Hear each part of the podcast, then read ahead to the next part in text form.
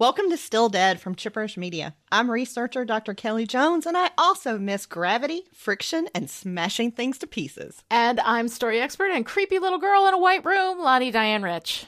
And we're here today to talk about Angel, Season 3, Episodes 17 and 18, Forgiving, which is a watcher, and Double or Nothing, which is a skipper. Oh, do you want your little baby back? Then let's raise the stakes.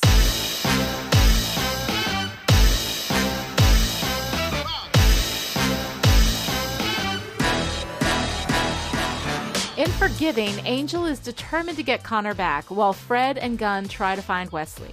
Justine reels in the face of Holtz's not dragging her to the hell dimension with him, and Lorne tries to be a moral center for Angel, who's just not interested. Angel kidnaps Linwood Murrow and tortures him to get the information he needs to bring Sahjhan back so that he can open a portal to Quor-toth. But when the spell drops a newly corporeal Sahjhan somewhere in the middle of Los Angeles, Angel refuses to give up and goes out to hunt him down. Fred and Gunn's search for Wesley brings them to Sahjhan's lair, where Justine is pining away for the romantic pin to the table with an ice pick days of her romance with Holtz, who, let's face it, is a legit fucking psychopath. Justine tells them that she slit Wesley's throat, and Fred punches her in the face, which is awesome.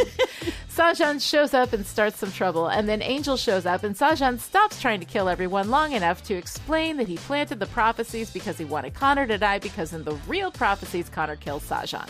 Once he explains everything, they get to fighting, and just as Sahjhan's about to kill Angel, Justine opens a magical urn and traps him in it. Nobody knows why. Probably least of all Justine.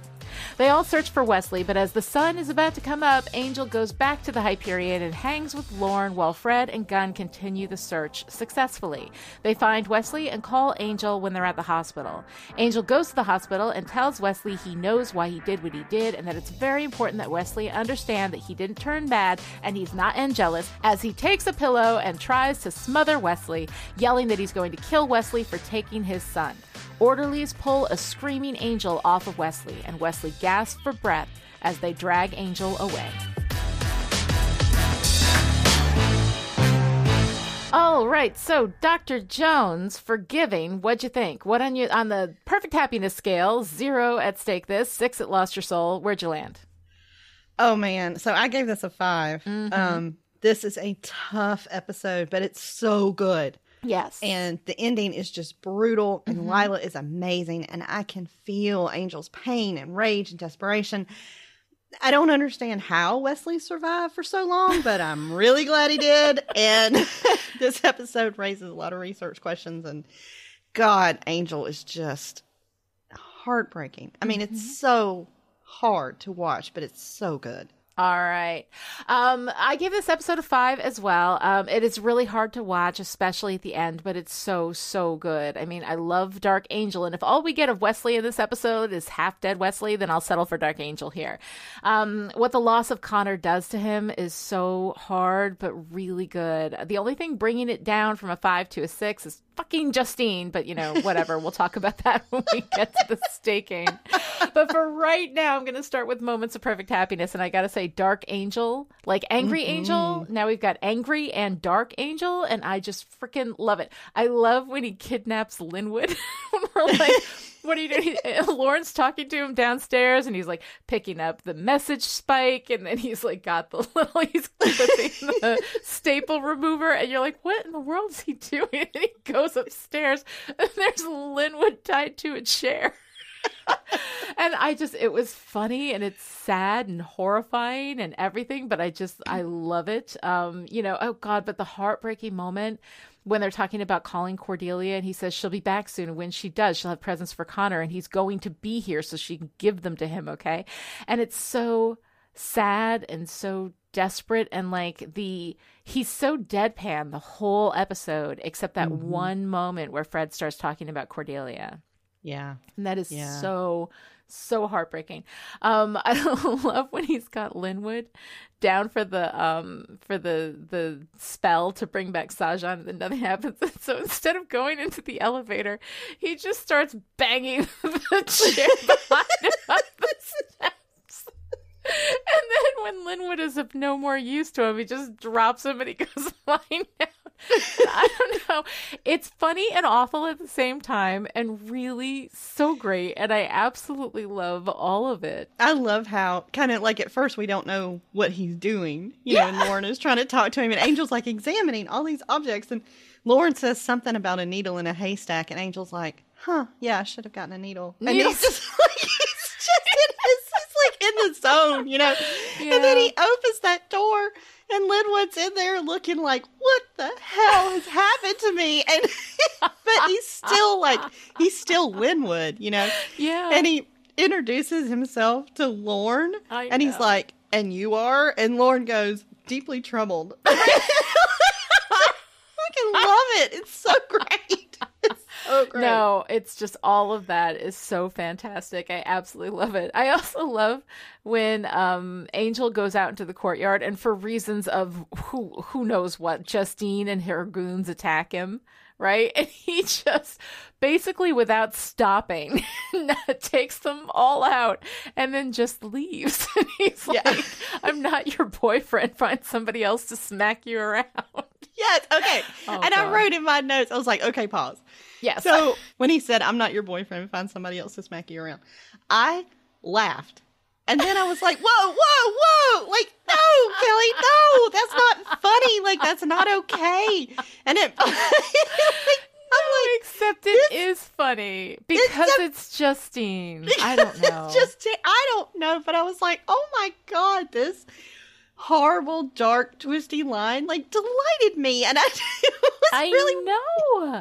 I think it's because it. okay, I think it's because Justine is so stupid. And she's Mm-hmm. just this amalgamation of whatever convenient characteristics we need her to have in any given moment. And it's all stupid and none of it makes any sense. So, because she's not like human, she's not like, she doesn't, you know, she doesn't track as like a person that you just it's so ridiculous and she's so stupid that you just like the line itself is all there is and it's kind of funny. I don't know. Like it is, I don't know, is man. disturbing. It is really disturbing. You and i especially both take like domestic violence very seriously and that kind of thing is not funny but somehow in this context it made both of us laugh and if it made us laugh then it must just be because we're both really sensitive to that kind of stuff but yeah. I don't know. Somebody out there, please explain why we find this so funny and why it doesn't say just terrible, terrible things about us. Because Especially that last part. yeah, no, it's it's really really tough. Um, but then we have this moment at the end, of course, when Angel goes in, you know, to see Wesley, and he's, you know, when he they're looking for Wesley, and he's like, he can't be dead, he can't be dead, and of course, we know now that the reason why Angel's saying that is because he wants to kill him, you know, Right. um, but when he goes in and he says, I understand why you did what you did. You know, I want you to know that I haven't turned. I would never hurt Connor. Um, this isn't Angelus talking. This is Angel. And Wesley's just got this look on his face.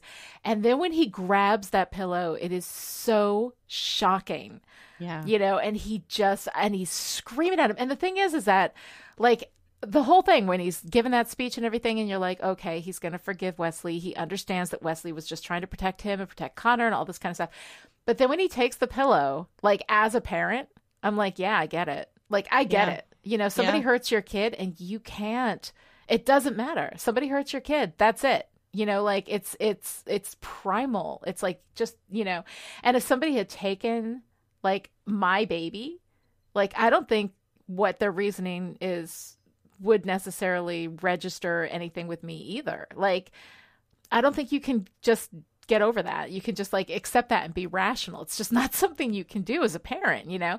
So when he does that it's like and this is what i love about this whole turn you know? Wesley absolutely should have told them, you know. Um, he was completely wrong to do what he did, but he was doing it out of love and he was doing it because he, you know, wanted to take care of them, wanted to protect Connor and protect Angel from this terrible, terrible end, you know. Um, but like, I, so I can understand that at the same time it's wrong, and I can understand Angel, and at the same time it's wrong, and that puts you in such like a wonderfully crunchy space with the character that just watching that is so it's horrible, you know, it's heartbreaking, it's devastating, but it's but it's so good, you know. It's so good. And they accomplished so much in that Yeah. really short second because, Mhm. Well, first of all, Angel unhinged screaming like that yeah. was so powerful and so chilling. But when he's screaming at Wesley, he's like, You think I forgive you? Never. You're a dead man, Price. And like Mhm. him calling Wesley by his last name, Yeah, which I don't think he's ever done. he's never done that before. Yeah. And it's like all that, like being able to show all the friendship, all, all of that is dead in one word yeah. was so good. And oh god. and then. I was like, if this was Angelus, he just would have snapped Wesley's neck Yeah. or bitten him. But I think he wanted, like, he wanted those moments of suffocating Wesley for Wesley to know Yeah. that he was the one doing it. And like, just all of those choices were so Yeah. chilling and so well done. And it was Mhm. just brutal, but oh my God. he- Right, but he let all these humans pull him off. Yeah. Like, and the thing is, is that if he really wanted to kill Wesley, he Mhm. would have done it. Like nobody could have stopped him. You know, Yeah. no humans could have stopped him. You know, Yeah. but um, so I mean, that to me is interesting too. Is that like, I think he he didn't want to kill Wesley. I think he wanted Wesley to suffer, and he absolutely found. And I mean, let's face it, that's Angelus in the DNA, right? It's not Oh, about yeah. the kill; it's about the pain, right? Like, how does he maximize the pain that Wesley feels? And if Wesley just had his his throat slit, putting Mhm. pressure on his face like that when he can't breathe already, Yeah. you know, when his throat is, I'm sure, in a lot of pain, you know, um, that is the absolute. And then to like, you know, your best friend saying, I'm going to kill you. I don't forgive you, you know, Yeah. I mean, all of that is so devastating and so heartbreaking and it absolutely maximizes that and i think that that was his intent he Mhm. let those guys pull him off wesley Yeah. you know oh god Oh, yeah. It's just, it's, it was, like I said, brutal and brilliant for the, and for the so, story. So good, I know. Um, so the other thing that uh, one of the other things that I really liked was Fred and Gunn in their search for Wesley. You Mhm. know, and like how hard all of this was. Um, in the beginning, though, when Fred finds out that Connor was taken through a portal. And she goes, No, not a portal. There's pulling and noise, and there's nothing to hold on to at all. He must have been so scared, you know? And oh my God, that is so heartbreaking. Her kind of like living in that PTSD space and knowing Mhm. what that's like and how terrifying it is. And then thinking about that baby, you know, going through that. It's just, it was so, so good. Um, and then like the, the not wanting to believe, you know, like Fred Right. is so certain that Wesley, that there's something they don't know, that they don't Mhm. understand, you know, and she's right. You know, Yeah. she's right. They don't, you know um they find all this stuff they find his you know um his notebooks and all the the notes on the father will kill the son and all of that kind of stuff um and yet like even with all of that you know even knowing everything like it was still wrong you know wesley was still wrong for not coming to them so I, I Oh, yeah. like that they're searching for these answers and they find them but it's still not enough Right. You right. know, well, and at that so that point, they still think that Wesley gave Connor to Holtz. Like That's they don't true. know that Justine Yeah. slit his throat and ran off with the kid. So yeah you know, and I like that Fred is searching for more answers. Like I like Yeah. that she doesn't give up Mhm. on Wesley that easily. yeah But oh god, No, it's it's really really good. And so they find Justine, you know, the idiot of all idiots, because Justine is the worst. And of course, we'll get to that in the stake this section because oh my god, I just want to stake her like a bunch. Um, but they find her, and then Justine's like.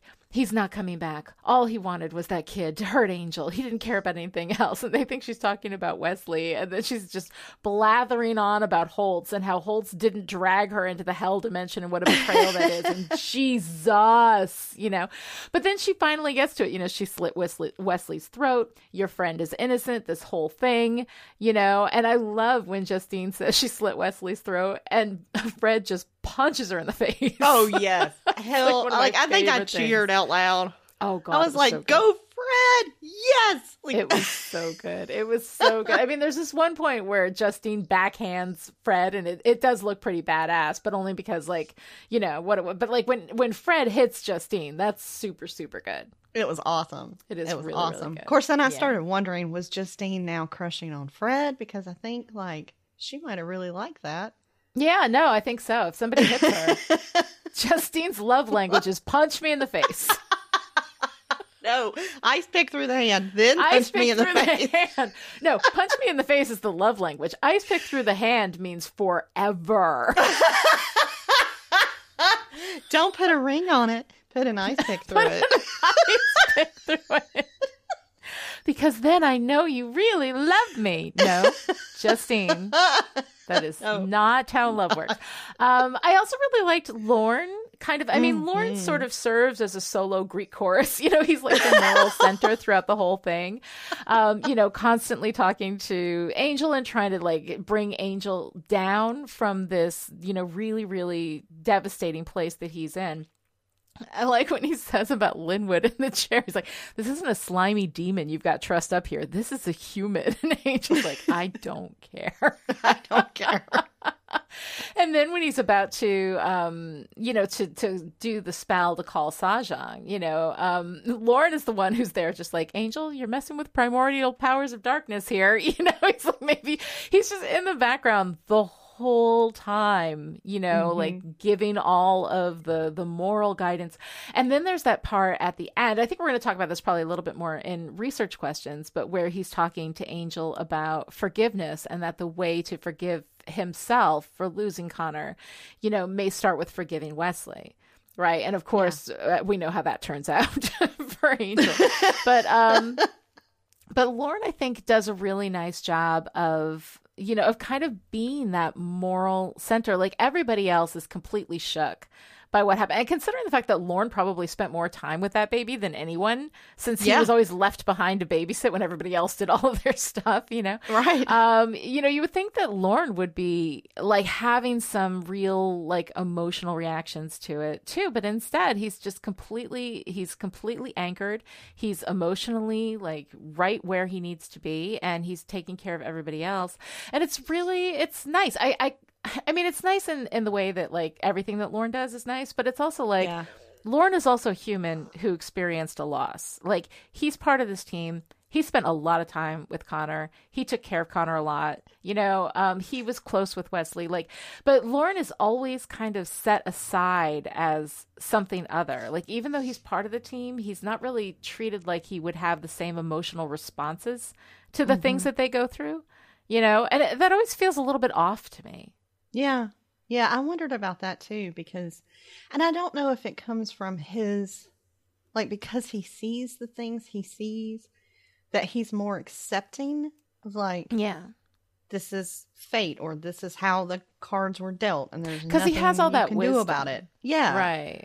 But yeah, I, I would have expected some kind of moment. Like there's that moment just with that charred crib, you know, and and God, that just kills me. I know. And I kind of would have expected something like that with Lorne because I Mm-hmm. mean he took care of that baby all the time. Yeah. Um and you would yeah, and I don't know, maybe he just doesn't show it or you know, maybe if he because he is a little more grounded that like he Mhm. knows okay, Angel is off the hinges right now. I have to keep my own grief in check.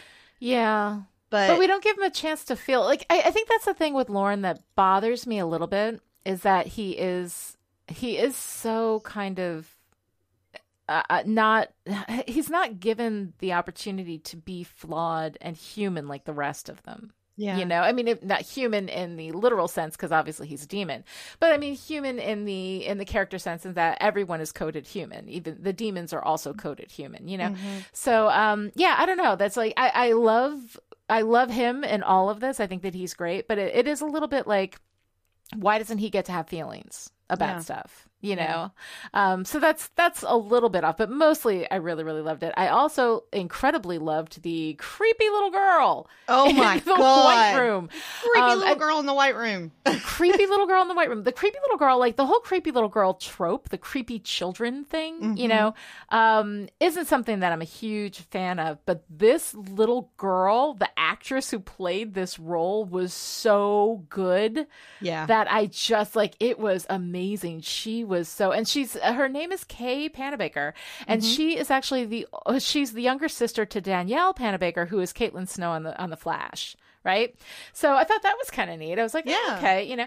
Um, but her whole thing, she goes, "You have a taste for red too, and revenge." I know it's so much more fun than forgiveness, you know. Yeah. And oh, do you want your little baby back? Like, oh my God, she's Yeah. cold. She and she tells him to kill good. Lilah. And Angel just steps over and puts his hand Just on her neck, fun, like, I know. okay. I She's like, oh, that's enough for now. Right, uh, just for to amuse herself, I guess. Yeah. But the the Yeah. costuming there is so perfect. Like that sweet little haircut, that red dress. Oh my God. Oh God, that was and the the whole combination magic button in the elevator thing. yeah. was was pretty good. Like Wolfram and Hart Yeah. got its own conduit, and she's creepy. She's creepy as hell. Like, and, uh, you know, like the whole conduit thing, and we're, we're going to get to this in a little, a little bit later, but like the whole conduit thing and having another access to like a wisdom vending machine kind of situation. like, we always, we have one and then we're like, no, that gives you too much power. And so then we have to destroy it. And then no longer can you access this. But oh, here's another thing just like it functionally, you know? Yeah. Um, but honestly, I don't think I would have liked any of it if that little girl hadn't been so damn good. That Yeah. was amazing. And for a kid that age to be able to get across like that level of cold evil, mm-hmm. you know? I mm-hmm. mean, that was really really good but i don't know if i was her parent i would be freaked out until she got a little older and didn't look like that little girl anymore i would be like you just ruined my child for me i hope they paid her really really well oh yeah, I hope so too. I hope so too. i also love lilah in this episode i mean of course i love lilah all the time Yep. um but in this episode and she's so when linwood's giving her a hard time and she's like yeah gun to my head It's so great. Oh god, in that moment where she's walking toward they need human blood and she picks up the knife and she's walking toward Linwood yes. and he's just looking at her and then she staring at him cuts her hand and then goes and bleeds all over it. And it's just like she is making such a point for him and I kind of love it. the way she smiled at him right Mm-hmm. before she cut her own hand, it was like, oh my god, I love her. I love Oh, Lilah. She is so good. It was so so good. It was so great. It was so great. All right, is there anything else that you wanted to hit before we move on to staking? I think I am looking forward to you staking Justine. I'm gonna stake Justine. Now, when I do, she might fall in love with me. So I think she prepared. might like it a lot. She might. Yes, Justine is uh the literal worst, like the literal worst. So she wants to kill them all, right? She's just pissed off. They're all the reason why Holtz left her or whatever. Uh, but when her people are actually about to kill Gunn, she calls them off because she had this guilt back of what she did to Wesley. Except she doesn't care what she did to Wesley because later on when she talks about it, she's like, "Yeah, I slit his throat. You know, whatever. It was a Tuesday." Um, she doesn't care enough to tell anybody where he is. She doesn't feel guilty enough to make a phone call, but she'll like call these people off of Gunn. Then she goes and leads a raid on the Hyperion because of why it's done, Justine. Get a bottle of whiskey and deal with your pain the way everybody else does, you know? But like, why is she leading a group to go and attack Angel at the Hyperion? And also, why are they following her? Because we spend a little bit of time with her and we're like, this bitch is both crazy and stupid. They know her. Like, why are they still letting her? Holtz is gone. They don't need they don't need her to lead them. They can just go back to wherever, you know, Holtz found them in the first place and move on with their lives. Why are they following her? Well, they have those matching T-shirts now, and so Oh, they do? They're, they're invested in their new cult identity, and apparently she's in charge. So they're all like, "Uh, all right, Yeah, I guess." I guess. I, I guess. guess. But then, like, this whole, like, she's sitting on the table where he pinned her to the table with an ice pick in her hand, right? Lovingly running her hands over it, whining and wondering why the man who stuck an ice pick through her hand never loved her. Like, if the clue that he didn't love you didn't come to you when he stuck an ice pick through your hand, then I don't know what to tell you. And then this whole he never loved me. It was all lies. Like he didn't drag you into a demon dimension, but he was going to go to Utah with her. I mean, I think that if they'd managed to get on the interstate before the portal opened, that he would have been like, all right, this is good. Let's do this thing. Like, he didn't leave her. You know, he jumped into a portal because it was the only way for him to get vengeance. Also, if you're in love with somebody who's obsessed with vengeance, might not be the best thing for you. you know?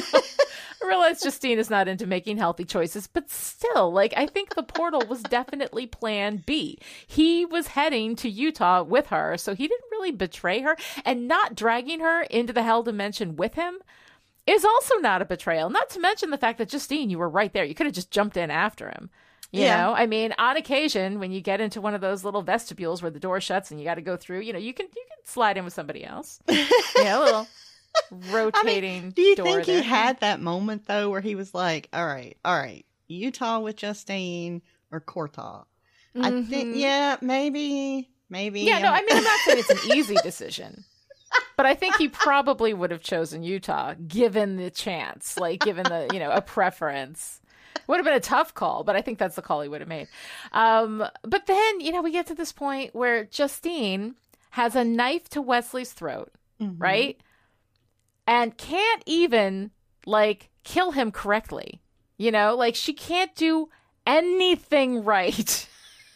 Did she use the dull side of the knife to cut his throat? Well, maybe there were still like apple pieces in it. I d- And maybe and- no, maybe that's it. Maybe like. Justine, you idiot. That's the apple That's the apple knife, knife, not, the, throat Wesley cutting knife. knife. Like, Exactly. huh?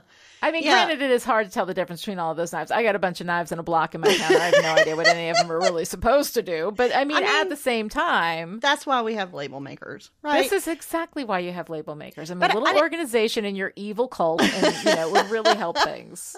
But I, I have wondered, like, okay, maybe she avoided a major artery on purpose not to kill him, but then she leaves him to bleed to death, so that doesn't make sense either. But then she feels guilty and doesn't call anybody to go and get him, and that doesn't make any sense. just- yeah, All of it's really, really stupid. And I think the bottom line of it is Justine cannot do anything right. But you know who does do stuff right? All of us here at Chipperish Media who bring you some of the best story analysis on 20 year old TV shows available. You don't need to pin us to a table with a nice pick to get our attention. All you need to do is go to patreon.com slash chipperish and give $3 a month, the equivalent of one cup of coffee. And you can shout at us about how we're wrong, about whatever we're wrong about in the Discord chat for patrons, and hang out with other smart people who love Angel almost as much as you do. And we've got spoiler sections in the live chats talk about the truckload of WTF that is Sahjhan.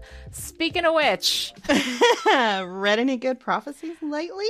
I, d- Ugh. Jesus. Oh my What- God. What? What? The Sahjhan stuff is so damn stupid. It's so bad. And and then, you know, and we've got Sahjhan, he's always worried about his I flitted but masculinely thing anyway.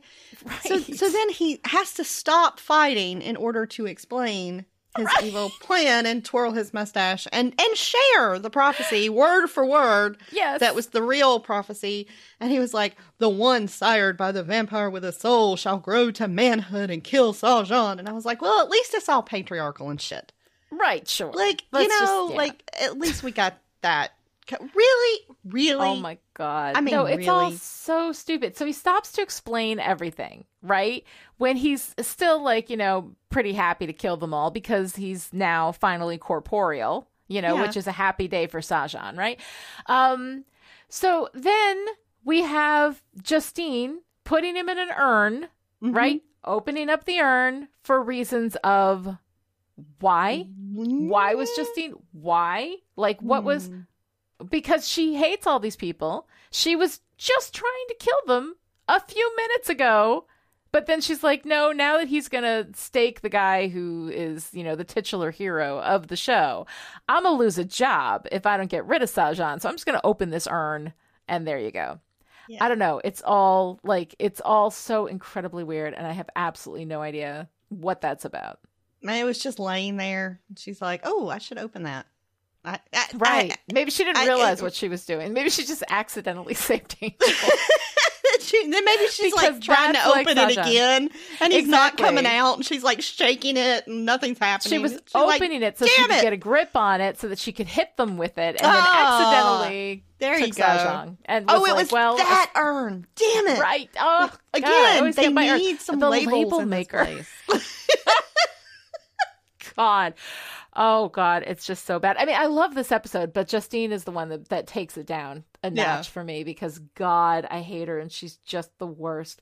Um, so anyway, back, moving us into research mode, right? Um, so we have a couple of thoughts. Uh, once again, here I am in, in a position where I'm like discussing forgiveness. Mhm. Although it's not as annoying here as it was when I got all ranty over on Still Pretty about that. um, in the episode for I Only Have Eyes for You, go ahead and give it a listen. Still Pretty at chipperish.com. um, but here, like the forgiveness angle isn't as annoying as it was over in the uh, in the the Buffy discussion. Um, but it's still a little bit strange. Like we have this thing where the guy uh, Sahjhan appears in the middle of Los Angeles. There's this guy driving a truck. He hits Sahjhan. Then Sahjhan gets up, throws his truck aside, right? and is obviously very powerful. So so Angel later finds this guy. This guy is sitting on the side of the road and he's saying it's all my fault. It's all my fault. And Angel says no it isn't. And I mean, yes, it's it's not his fault clearly, but Uh, I feel like we're hitting that so hard that this is supposed to be like a kind of an analog for Angel blaming himself. It's all my fault. It's all my fault. No, it isn't. Right. Mm-hmm. But we don't really like, I didn't, I thought that was the only thing I could think of that that would be referring to, but it doesn't really make sense because Angel isn't blaming himself at this point, at least not textually that we've seen. We see him blaming Wesley. Well, And yeah, but I think he like maybe this is the moment when he realizes, okay, okay, okay. So there was this demon named Sahjhan, and he was so powerful and so bad that the creepy little girl in the white room made him incorporeal because you know we can't have Mhm. him running around. And Angel thought it would be a great idea to make him solid again yeah. so he could beat him up only to get his ass kicked. And like maybe this is the moment that is dawning on Angel that that wasn't the best plan.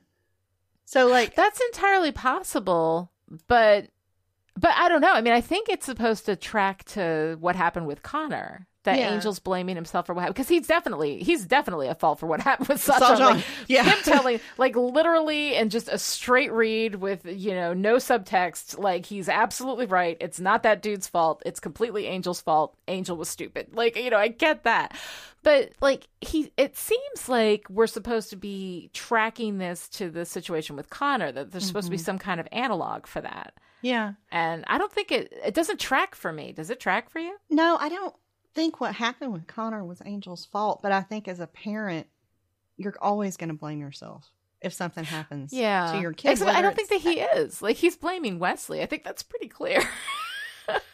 Although we don't really see that till the Yeah, I don't know. I mean, it's really weird. But then we get this thing with Lorne, right? Where Lorne's talking to him about forgiveness. And Lorne Mhm. says, You think there's something more you could have done? You did everything you could with the knowledge you had, just like Wesley. Maybe the way to start forgiving yourself is to forgive him. So we do have that moment coming through Lorne where he's talking about Angel not forgiving himself. Mhm. But we don't see that directly Oh. from Angel. Oh, oh, oh. Maybe that's What? What? why. Okay. Mhm. So, like, Angel's go mode is brooding and, like, blaming himself for all the bad stuff that he's done. And Right. now something really terrible has happened. And this is the first time Angel's not blaming himself, Oh, interesting. right? He's fully Yeah. blaming Wesley. He's not even blaming Holtz. Right. He has laid all of this at Wesley's feet. And Yeah. so he's not taking any responsibility at all mm-hmm. for any of this. Yeah. And and so maybe that puts him in this place that lets him do all this stupid horrible stuff like making Sahjhan corporeal again and then going to, you know, attack Wesley that like I think for once he doesn't feel like this is his fault and he feels vindicated to do anything it takes. Like he's he's that deep in this I don't care about anything except getting this kid back. oh, that is interesting. So we're seeing Yeah. Angel without the weight. Like it's this isn't Angelus, but this is Mm-hmm. Angel without the weight of the guilt. And this is and and there's some Angelus in that DNA, which I think is really interesting. Yeah, no, I think that is a really interesting thought. I think that no matter what, they didn't get it clear. Yeah. Like they didn't clearly express anything, Oh, yeah. you know, to Yeah. where we can be absolutely sure that's what they meant. Um, but yeah, I found that to be a little bit confusing because they really played that scene with the guy in the truck so hard, and I was like, okay, you know, like Yeah. whatever. yeah. Um, all right, so more questions. Couple more questions for our research mode. Um, you've got a whole bunch. Why don't you go ahead and run through those? Okay, so how did Wesley stay alive for so long with so much blood loss? Like, Uh, I really? think she just scratched him. yeah, I think actually it was. I think it was just her fingernails. she was trying to pretend like she was Drusilla. I don't know. Like, Yeah, I don't know. the injury's obviously really bad. And it was a long. I mean, it was hours that he was out there. hours and 'Cause this- hours. yeah. And plus, that guy showed up and like dragged him into the bushes because what, What the hell? about? What? what was that? hell? Just to just to mess with us? That they're Ugh. like, God, I mean, Wesley yeah. cannot catch a break. So I, I, know. I'm like, I, I don't, I, I don't understand how that happened. I mean, I'm really glad yeah, that he survived, but, but really, like, yeah. really, I Yeah. don't know. Um, She's just that bad. Justine is so bad at slitting someone's throat yeah. that she just I yeah. I don't even know. I don't know. And why is Justine so motivated to kill Angel? Like, is it just she's trying to give Holtz a present for when he gets back, or like, does she blame Angel now for Holtz being gone, or is she just in a really bad mood, or like, what's going Well, on? no, but she's only intent on killing Angel sometimes. then she saves Angel by yeah. opening up the urn. right? I don't. I- I, I- don't I know. Understand? I don't. Okay, I think the only answer for any Justine related research mode question is because she's stupid. yes. Okay, Like that's the only. I can accept that. So, Yeah. research question: yes. Would you rather, Lani Diane Rich? hmm You have one stake. In corner A is Justine holding that damn urn and looking very confused. And in corner B is Kate staring Oh. at Justine like she wants to arrest her. Which one of them you gonna take out? Oh, Justine. Oh, Justine. wow! Justine is worse than Kate. Oh, I mean, Kate was more annoying, but Justine is stupider, and it just. Also, my hate for Justine is fresh, Fresh. right now, whereas Kate has cooled off a little bit. My Kate hate has cooled off a little bit.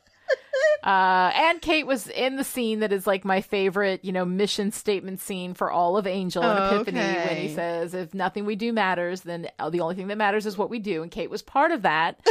Um, so yeah, it's Justine. How about you? oh! I would take out Kate because right. So between the two of us, yeah, because there's stuff coming for which I need Justine. Oh no, you're right. Oh God, you're right. No spoilers, but No you're right. It would have to be Kate. Yeah, If it has to be right now, it has to be Kate. Yeah, because Kate was never in anything as good as what's going to happen with Justine. oh god, And that's it. We're not doing any more spoilers. no no spoilers. Okay, okay. Let's okay. move on. What else you Real got? research question. Yes. So the girl in the white room is super Mm-hmm. creepy and super interesting, and the way she speaks, I also found to be interesting because she has a very confusing use of pronouns.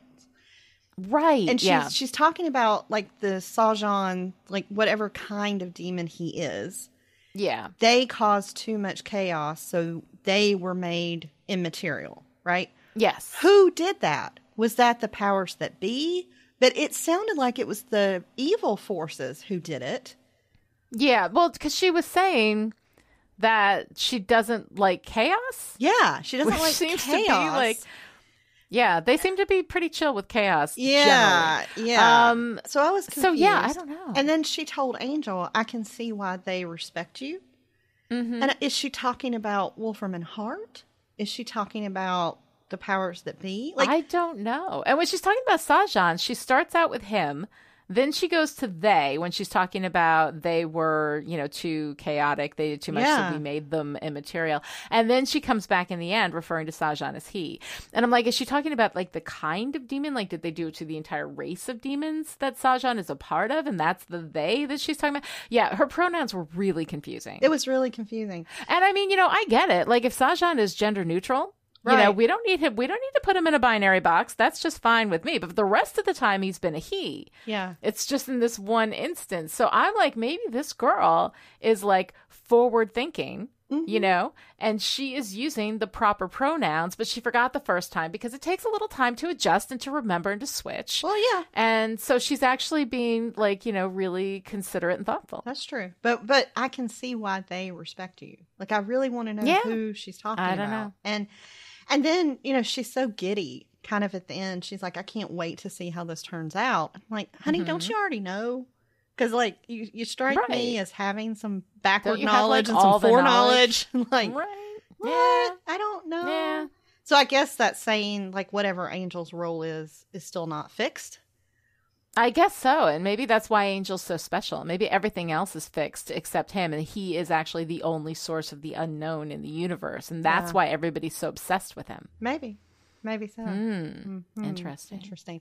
And then my last research question was um, so Angel kidnaps Linwood, which, I mean, points for Angel for getting past Yeah. all of Wolfram's heart security. Oh, and, sure. And he, like, you know, drags him up the stairs and drags him down the Yeah. stairs and is willing to torture him. But he still won't hurt Lilah. Yeah. So what the hell is up with that? Like, is I think Lilah just has story bubble protection Yeah. all around Yeah. her because No, like, she's got the spike bubble. It's just yeah. you know, she's she's protected because she's so awesome. And Linwood is not because he's really annoying. he is really annoying. and nobody cares. Yeah. All right. Well, if that's all we have for our questions, then I'm just going to brood. Forgiving is one of the best episodes in the run of Angel. Angel puts all his devastation and anger into trying to find Connor, and then when that's a lost cause, he puts it into vengeance by trying to smother Wesley, and it's heartbreaking and awesome in a really terrible way. And now for something that's really terrible in a terrible way, let's talk about Double or Nothing.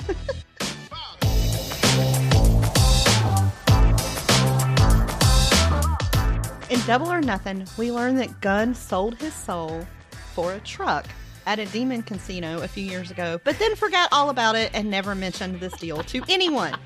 A repo demon comes collecting because apparently Gunn falling in love with Fred means he's transferring his soul to her, and the demon wants to collect it before that transfer. And what the hell is up with this nonsense?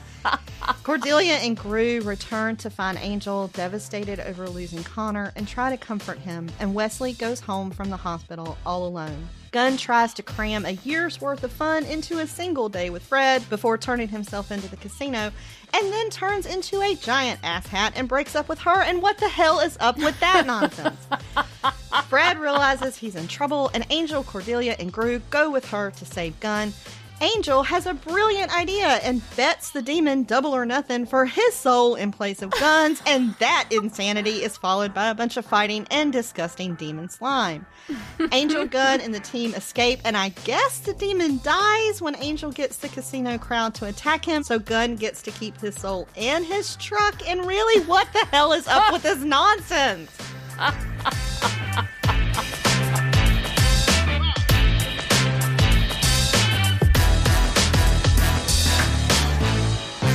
Double or Nothing aired April 22nd, 2002. It was directed by David Grossman and written by David H. Goodman, and really should have the title changed to What the Hell is Up with This Nonsense? All right, Kelly, on the perfect happiness scale, zero is stake. This six is lost your soul. Let me guess where you might be with Double or Nothing. I think maybe on the lower end of that. Where are you? Well, I think maybe it deserves a one, but I doubled it and gave it a two. Um, Aw, see, double. this you're playing with the theme. I like it. so Yeah. bad. It's Mhm. so so bad. But there Yeah. are a couple of tender moments of melancholy that pull at my heart, so I'll give it the points for that. But most of this episode needs to be staged well and proper. Oh yeah, no, it does. I gave it a two as well, Mhm. and I don't know. I don't know why I didn't give it a one. I gave it a two. Oh, I think I didn't give it a one because of Fred Yeah. in Wesley's uh, room in the in the um, hospital. Aside from that, basically, yeah, it was just all terrible. I mean, while the main story is incredibly dumb, Gunn sold his soul for a truck. Whatever. And the return of Groo is not great. There are a couple of good moments. We got Fred in the hospital with Wesley, like I said, Cordelia's scenes with Angel. Um, but overall, it's just not enough to save this unbelievably stupid episode. Yeah, it's it's so bad. And I have notes that I tried to put thought into, but I just realized there was an incredibly important thing here that I didn't write down. Yeah. What do you think of Cordelia's new hair? Ugh. It's short and don't like blonde. Why did they make I her blonde? I don't know. And the thing is, is that she's so beautiful. She's so beautiful. And they picked like the least flattering haircut to put on her. Yeah. It's just, it's yeah, not good. I, I, I was like, Yeah. really? She's back and she's blonde? Really? Really? yeah. I don't know. yeah. Yeah. I don't know. It's all that sun down in Mexico. I guess it's just a natural sunny bleach. I guess. I don't know. So I didn't really have moments of perfect happiness, but I did have some moments of perfect melancholy. Oh, yeah. And I was very glad that Cordelia was back because Angel needs her. Mhm. You know, and, Yeah. and she just comes in and leans into him and says, I'm so sorry. You know, and she just sits with him. Like she's sitting in the room Yeah. reading. You know, I'm just Mhm. here. And I'm like, yes, that is how you sit with somebody in the dark. Because Yes. there's nothing she can do. yeah. And she's just being there with him. And that is literally it. Like Yeah. you just you sit, instead of trying to like desperately pull them out of darkness, you sit there with them. Yep. You know, and it was such a wonderful expression of exactly that idea. It was so beautiful. Mhm. And and I like Lorne kind of he's going out and doing house calls because the vibe at the Hyperion is so bad. You know, and he's his usual snarky self, but but then before he leaves, you know, he just says to Fred if he needs anything. And Fred's like, I'll call you. And I I really love that that Lorne is still trying to keep things going and trying to keep Mhm. business going, but he's there if Angel Yeah. needs him, you know? Lorne is just the best. And you know, I usually don't like perfect characters. Mhm. You know, I like characters with a little bit of grime on them, a little bit of grunge, a little bit of badness, you know. Um, but he's just so perfectly wonderful, and I love him all the time. I do too. I do too. And and then God, Wesley, he Oh, gets God. released from the hospital, and the doctor's like, "Can somebody come get you?" And and Mhm. Wes, there's no one, like nobody Yeah. to come pick him up, no one for him to call, no one's there when he gets home, Yeah. and it just breaks my heart. It is. It's Mm. so sad. And then we have these reflections from Angel, you know, when he finally Mm-hmm. starts talking to Cordelia about Connor. And he's like, I think he was going to be left handed. You know, and and then there's Mm-hmm. this moment at the end where he says, I had a son. And he starts Oh, taking the crib apart. I think like my voice just broke just saying it out loud. Like Yeah. it, it's such a terrible episode, but that one moment makes me cry every single Yeah. damn time I watch it I know. you know and and then when he you know he he's kind of leaning on that crib and then he starts taking it down and you know he's given up like he's just Yeah. accepted that he can't get to Quor-toth and it's just heartbreaking I um, know. it's so so sad. it's so sad but then in in this sadness sandwich the middle is Mm-hmm. so awful I know, right? i could only come up with a couple like literally a couple of things um uh-huh. that like after this world's dumbest breakup scene fred goes back to the team and she's crying and she's upset but at least she's smart enough to know Gunn's in danger right Yeah. like Mhm. so like my son and i have these jokes that they're like i'm like okay if i ever call you and i'm like make america great again kid then you know like send the You know swat team send the rescue Right. thing. So like we have these little codes for each other. You know, like if he ever Mhm. calls me and he's like, "Mom, I'm really into country music," then like I know he's Yeah. been kidnapped and you know. right. So like I, I kind of so am smart. glad that Fred at least kind of picks up on that. yeah. Like she knows that Mhm. Gunn's in trouble. Um, Yeah. And I did laugh when she was trying to explain things to Cordy, Angel, and Groo. And Angel's like, okay, let me get this straight. You and Gunn are dating? Like, that was pretty funny. Because Yeah. Angel's, you know, very much out of the loop. And I Mm-hmm. like that Angel says, okay, we have to help her because we're not losing another member of this family. Yeah. And I know he was talking about Connor, but I think subconsciously he's also talking about Wesley. Oh yeah, absolutely. You know, Yeah. and I like that. Mhm. And then when they're at the casino and Angel hatches the dumbest plan ever, um, Yes. I like that he gives Cordelia a stake and he's like, "If I lose, you know what to do. Make it quick." Cordelia's like, "You know I will." I'm like, "Okay, Mm-hmm. Yeah. At least these two have some sense of something." together. But and I know, I know, Mm-hmm. probably nobody likes Groo except for me. But he- he was really cute. Like when somebody Yeah. walked in the hotel and he's, "Hail to you, potential client. How can I be of service?" And I'm like, "Oh, sweetie." Like, Yeah. it's just something very. I don't know. I, mean, I think I think probably I'm in the minority with hating Groo. I'm sure that everybody else I don't loves think him. most people like Groo him. is like Muppets to me. yeah. You know, I- I just and I hate Muppets. And every time I say I hate Muppets, I get emails and I get tweets, and so I'm expecting go ahead and at me with all the Muppets. It's fine. Bottom line is they're terrible, and I hate them the way that I hate Groo. Groo would be really cute as a Muppet. And, Groo is a Muppet. He is a Muppet. He's It's a living Muppet. human Muppet. Yeah. He's so sweet. and I, I did like this old demon Mary couple that had been married for like 300 years. Um, Yeah. Which I don't know how they hadn't staked each other, but whatever. At this point, yeah. But I the mean- thing is, I think like after 300 years, you'd stop bickering. I mean, least. really. Like, You that know? was so Yeah. annoying. But I did laugh when the guy was insistent that Wesley's name was not Wesley. He was like, it wasn't Wesley, it was Sherman. And from now on, I'm to be like, Wesley Sherman Wyndham Pryce. Like, it's just Right. kind of funny. Yeah, I love uh, Fred's scene Mhm. when she's telling Wesley that the prophecy Yeah. isn't even real. Yeah. You know?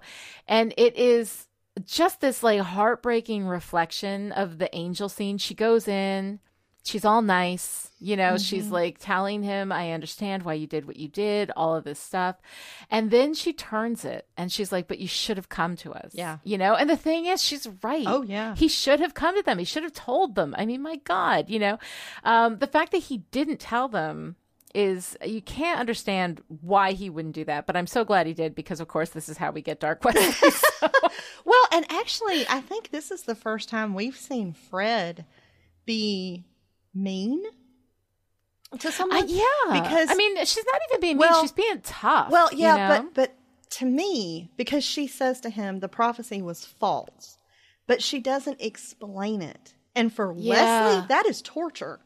oh, that is really mean. No, you're right. You know, for her You're to be right, like, that "Hey, this really prophet," mean. you know, but she doesn't tell him. She doesn't tell him how they know. She doesn't tell him about Yeah. Sahjhan. Like that is mental torture for somebody like Wesley. Yeah, he's got to know. You know, yeah. and Fred knows that. God. And I was like, damn, Yeah. Fred, that's kind of cold. Like, Yeah, no, you're right. you know. So that was it for moments of meh. Yeah, that's all I got. Okay, Get to staking, Kelly. Okay. I really can't wait to hear this. Oh my god. So why? Why does there have to be slime? Why? So oh my god. First we have Gunn taking out this squatter and and, uh, Yeah. projectile Flynn. Like who thinks this is a good idea for television? It's so Oh, disgusting. Right? I think that's why they do Oh. it. I think honestly, Oh it's just god. fun. Oh, it's I think they must gross. really just enjoy setting up those practical effects Ugh, because yeah, no, it's it's. Mm-hmm. it's just so gross. And then you know, like in Angel's brilliant plan to be like, I'm going to put my soul on the line and cut the card down the middle and hope mine's the best. And you know, Demon Guy gets a nine and Angel gets a three, and Cordy stabs the guy's hand through with the stake. And I'm like, you know, if Justine was watching, she really would have enjoyed that moment, you know. And so Angel decapitates him, but then he regenerates this new head with all this Oh, disgusting God. slime and gross. and I'm like, no, just no. It's ugh. yeah, Oh, yeah, I, I just can't. It's so disgusting. yeah, Um, and then I want to state Cordelia's selective empathy yeah. because she's mhm. so good with Angel, and Mm-hmm. she's so bad with Gunn. Yeah, Like he's trying to explain things to her, and she just assumes that she knows. You know Yeah. that he's oh well, you're just guilty because you're happy about being with Fred, and like no, Cordelia, maybe he would have told you, hey, seven years ago I sold my soul for this Right. really great truck, and now I'm in trouble. Like yeah. like how how is she so great with super empathy sometimes and so bad at it? Uh, because Cordelia is another vending machine character. Like whatever we need from her, you know, we'll just pull it out in that moment. But also, like the thing with Cordelia in this episode that bugged me is that she loved that baby.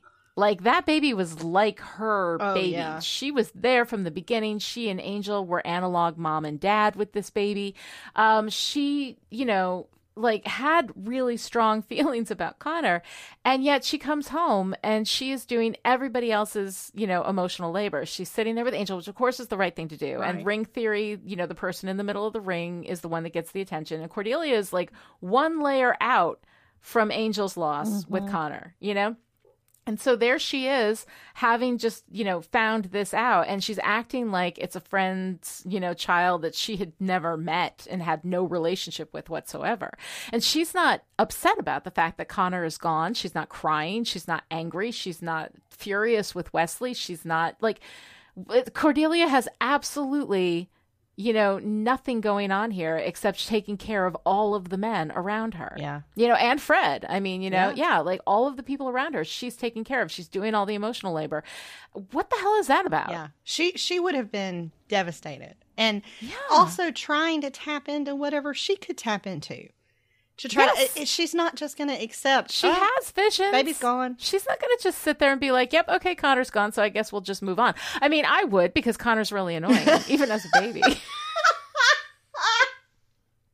Don't give a vampire a kid, is what I'm saying. It's really annoying. If you give a vampire a kid, oh my god. Right. No, well, and I have thoughts about Cordelia's visions as they relate to Connor that we will get to. Yeah. Um, but yeah, so the stuff with Cordelia was not great. Um, but the stuff with Gunn was so much worse. And Oh, god, so he takes this like pep talk from her and plans, Mm-hmm. you know, like super date and yeah. you know, buys Fred every food that is available to be purchased in Los Angeles and goes all these Mhm. places. And then just suddenly shifts and Fred thinks he has leukemia because what the hell? And Yeah. and I did like her saying, you know, maybe we should stay right here and you should stop lying to me. She's Yeah. calling him Mhm. out. Yeah. But then he just starts channeling his inner asshat and he's so mean Mm-hmm. to her and breaks up with her to make her run away or something and so that she won't miss him Yeah, when he's gone, gone. and like what and and then of course Fred is oh is it me like oh Ugh. for no reason with no Yeah. with nothing whatsoever you just suddenly turned into an asshole and oh my god it must be my fault you know Right. is there someone Mhm. else that you I must have done something to deserve this, Yeah. right? Yeah. But then it Mhm. jumps into is there someone else that you Yeah. Were thinking about all morning when you were bringing me breakfast in bed? I, I don't get it. Right. And then Gunn is like, her name is I'm a real woman, not a stick figure. And I was like, all right, Oh fuck you, Gunn. my Just fuck you, Gunn. God. I love Yeah, Gunn, no, but that no, was terrible. it was just, oh, That was terrible. Yeah, Gunn white fanging Fred is just the stupidest thing ever. And I absolutely hate it. it's so bad. and what that's supposed to be that he's supposed to be such a jerk in five minutes that she's not going to miss him you know when he's gone like that seems to be his intent but here he is he's doing this whole thing with her she calls him on it and then he looks around at all the other people around them and suddenly gets this inspiration to be an asshole and I don't, it doesn't make doesn't. any sense it's so so dumb It's so dumb. And speaking of dumb, um, Angel's Yeah. plan. Like, first of all, Angel is not in the emotional space to be making Yeah. life or death decisions, right? yes And so his brilliant plan is to bet double or nothing on his own soul. And Fred is like, hey, Angel, honey, if you lose your soul, won't you go evil and kill us all? Because yeah I don't vote for that plan. And think it through Angel's Right. kind of like, eh, don't worry, it'll be fine. We're just in a casino surrounded by demons. right This will be fun, trust me. Like, what? And then Cordy's got that stake and he's like, "You know what to do, right?" Yeah. And the thing is, the stake is not ideal for no. Really, if you want to pin somebody's hand to a table, Right. ice pick is really the way to go. I mean, Holtz had that. he knew. He knew how to do it right. But we have her with the stakes that were faked out. We think that she's going to actually stake him, you know. But like how you take somebody's soul is like this magical process. The second he loses, that soul could have gone like that. Like it is such a stupid plan. So and then his other plan is like, you know, you stake him in the hand, I'll decapitate him. Like, Yeah. all right. and, and then you know, it just whatever. it just gets even worse from there because Yeah. angel decapitates the guy okay great but that Mhm. doesn't kill this dude he just comes right back in this disgusting Right. gross scene. And so Angel's plan is to run away and to yell, Hey, does anybody else in here owe this guy? And I guess that's Angel's version of crowdsourcing because Yeah. then all these people start attacking him. But I'm like, Well, how do we know that, that really worked? Like, did this guy and actually just crowd him and start punching him. Like, okay, let me see. Decapitation doesn't work to kill this guy. right. But a bunch of people punching him. Well, and if a bunch of people punching him would have worked, then all those people who owed him their souls would have done that a long time ago. Like, none of it makes any. Yeah, it is it just- so unbelievably dumb. It's so dumb. And like Gunn signed a contract. You don't think Yeah. there's like a clause in there for his second in command to take over or something? I, I Yeah. it was just so dumb. No, it's it's so I, I can't even with it all. And then there's like that really gross his second in command guy who's Uh-huh. like Jenoff lets me have the bodies when he's done with them, right? And I'm like, what do you do with the bodies? Don't wait, don't don't answer that. Don't I don't want to know. no, I I, don't don't want to know the answer to that question. No. It was not it was not good. It was not good. And then, you know, we've got Groo with all of his like, you know, I don't understand this culture stuff. And he, he's very fortunate to have such a woman looking after his weapon, he says to Fred, right? and then Lorne comes down, he's like, I'm not gonna touch that. And I'm like, No, Lorne, you just did, and now you're a little dirty. it's not okay. Oh God. But I mean, Groo, I don't know. Groo, Groo, I mean, it's cute. Is there evil to vanquish? It's cute. Groo's just too sweet. but I don't know. He just world. annoys me. That's he just all. annoys me because he's dumb and pretty, and I just don't have time for that. don't have time He's for that. just too good for this world. He's very sweet. And I suppose he is. So, what you got for research mode? okay, so at least I can try to pull research questions out of an otherwise terrible, terrible episode. Yes. All right, so this demon soul collector, like the reason Gunn's chip came up is because he's falling in love with Fred. And Mhm. that means his soul is going to be transferred to Fred? What? What? Like Yeah. what? I don't. We I don't know. We don't give No. our souls to the people we fall in love with. And like, why does that demon want souls anyway? What does he do with them? How do, how do they help him? Right. What is that? What is the? I guess he puts them in orbs of Thessulah and sells them at a markup. I don't. I don't know. And I mean, the whole thing is so incredibly stupid. Like when you fall in love with somebody, you don't give them your soul. Your soul stays with you. Yeah. You know, like it's so dumb. And then, wh- like, when would that marker have come up if he hadn't fallen in love? I guess like, is that? Before the truck broke down? Like, I, I, I guess. I guess. I don't I guess as long as the truck is still running, which shows you why you know Gunn was taking such good care of that truck. but like, what? Why? What? I know. I don't understand. Yeah. And No, it's so. it's so dumb. Okay, and then, like, I've been thinking about this one for a while. Yeah. So we have Cordelia, who is Mhm. now part demon, who gets incredible visions from the powers that be, except when they involve Connor. right. There was no vision about Connor coming, being born, no vision about Holtz, no vision about Connor getting stolen. There is- Mm-hmm. so I'm like, okay, the only thing that makes sense, there has to be some kind of block around Yeah. Cordelia having any visions about Connor. That that's the I only guess. thing that makes sense to me. I guess the powers that the powers that be are just assholes. I guess. Like, okay, these people work for you. They're carrying your visions, right? If something bad is going to happen to them, and it's not like they haven't given her. She had a vision of Gunn when he was going to get hurt. She has visions of she has visions of the team all the time when bad things are going to happen, Mhm. right? Um, but for some reason, no, you know, mention of Connor. And she comes back like right after Connor's gone. If she had come back and said, I had a vision, right.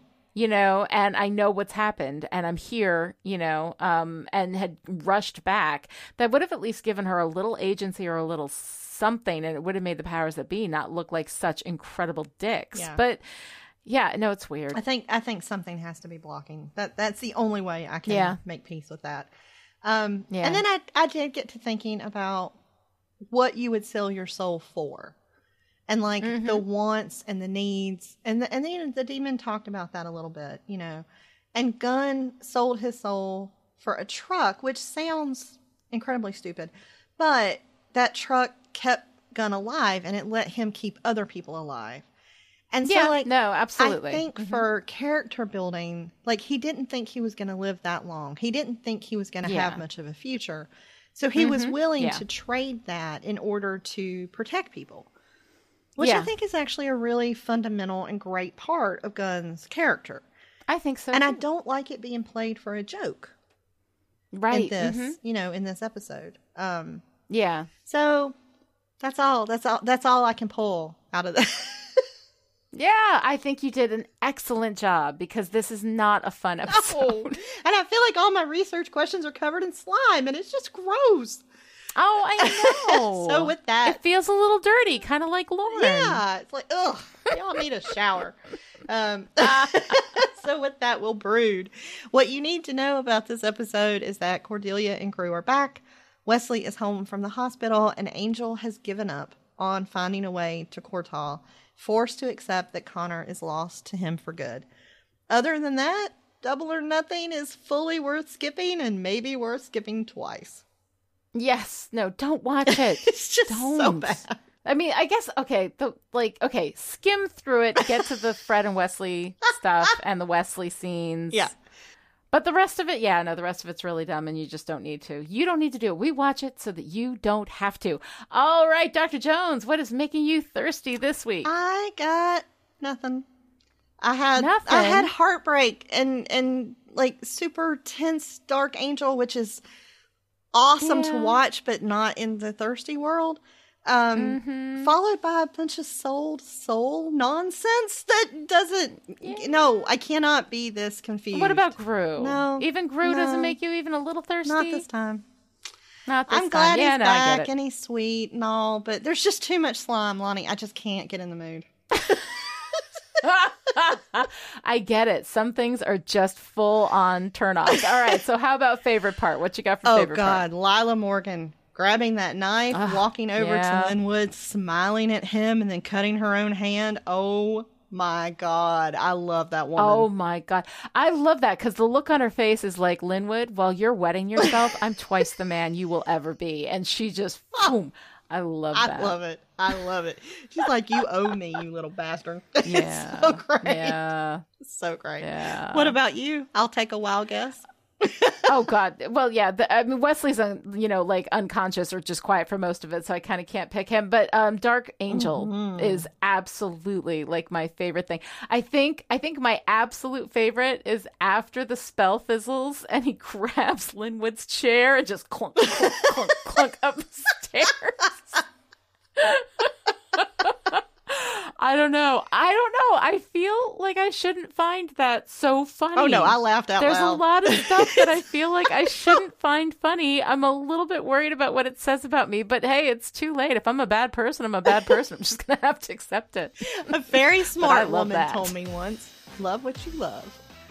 Love what you love. And I love me some Dark Angel dragging Linwood Murrow up the stairs in a chair.